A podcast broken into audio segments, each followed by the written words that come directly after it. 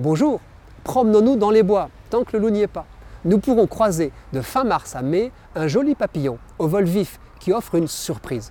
Avant de faire les présentations, rappelons le cycle annuel d'un papillon, une fois évacué, la sornette qui prétend qu'il ne vit qu'un seul jour. En zone tempérée, les lépidoptères hibernent protégés par un antigel dans l'un des quatre états de leur existence œuf, chenille, chrysalide ou imago, c'est-à-dire le papillon proprement dit. Au printemps, le cycle reprend là où il s'était interrompu. Tout dépend de l'espèce. Tantôt c'est l'œuf qui éclot, tantôt c'est la chenille qui se réveille et reprend sa croissance vorace. Mais si c'est la chrysalide qui a passé l'hiver, un papillon tout neuf en sort et s'envole. Et si c'est le papillon adulte qui s'est caché quelque part, il émerge de sa léthargie pour se reproduire avant de mourir.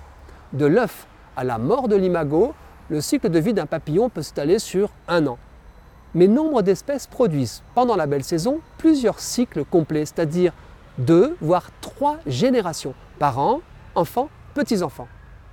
Or donc, je vous présente un petit papillon qui virevolte au printemps à la lisière des forêts. À cheval entre ombre et lumière, il a passé l'hiver à l'état nymphal. Quand notre papillon déplie ses ailes au soleil, leur dessus est d'un fauve éclatant. Le dessous de ses ailes explique son nom français, la carte géographique. On dirait en effet un relevé de paysages, de bocage avec ses chemins et ses champs. Le découvreur de l'espèce a préféré voir dans ce décor une toile d'araignée, d'où son nom latin Arachnia.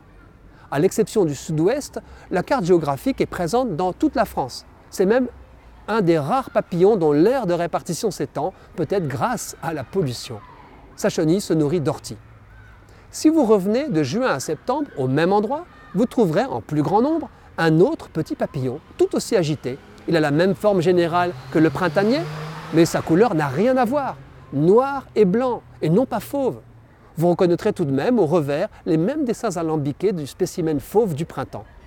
On a longtemps cru qu'il s'agissait de deux espèces distinctes de la même famille, une du printemps, Arachnia levana, et une de l'été, Arachnia prorsa. En 1927, l'entomologiste Bois Duval a démontré que les formes Levana et Prorsa étaient la première et la seconde génération annuelle d'une seule et même espèce, l'une engendrant l'autre. Ce dimorphisme générationnel est à peine croyable. Le papillon noir pourrait dire au fauve qui ne lui ressemble pas Je suis ton père. Mais il ne rencontrera jamais. On note parfois une troisième génération du papillon d'aspect intermédiaire entre les deux autres.